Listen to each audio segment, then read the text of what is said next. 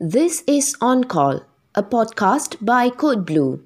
Health is a human right. Hello, I'm Kanmani Batumalai from Code Blue. These are the headlines for the day. Parliament's Public Accounts Committee announced today it will launch an inquiry into medical related procurement made by the government during the COVID 19 pandemic. PAC Chairman Wong Kah Woh also says he has requested the Auditor General to open a special audit into government procurement and expenditure on medical services during the pandemic, as well as alleged abuse of power in the distribution of government aid and stimulus packages.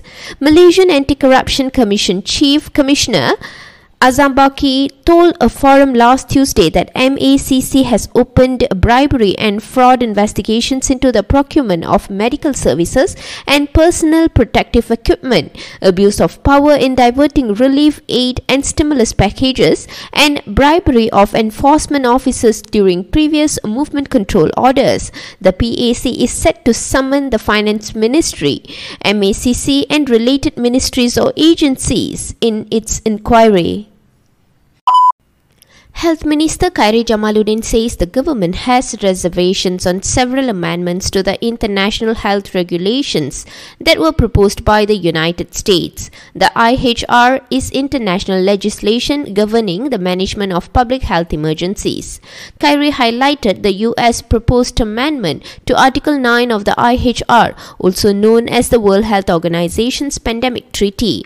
The current wording of Article 9 permits WHO to consider reports from unofficial sources on a potential global health emergency, but Article 9 requires WHO to consult with and attempt to obtain verification from the country in whose territory a disease outbreak is allegedly happening before taking action based on such unofficial reports. America's proposal instead mandates the WHO to share the information received with other countries without having to consult with or attempt to verify third party reports with the government of the affected nation. Khairy says Malaysia can't accept this proposed amendment as it violates national sovereignty.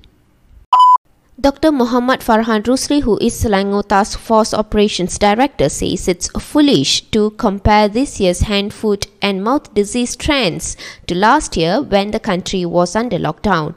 If people don't move, you don't have communicable disease.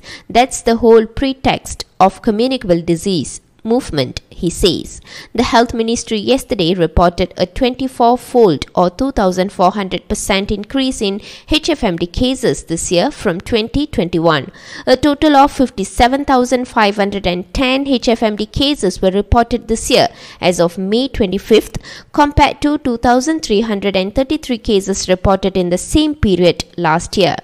In comparison to 2019 figures, however, HFMD cases in 2022 were just nearly 100% higher compared to the 2400% increase when compared to 2021. The number of HFMD cases reported in the first five months of this year have exceeded cases reported throughout 2019.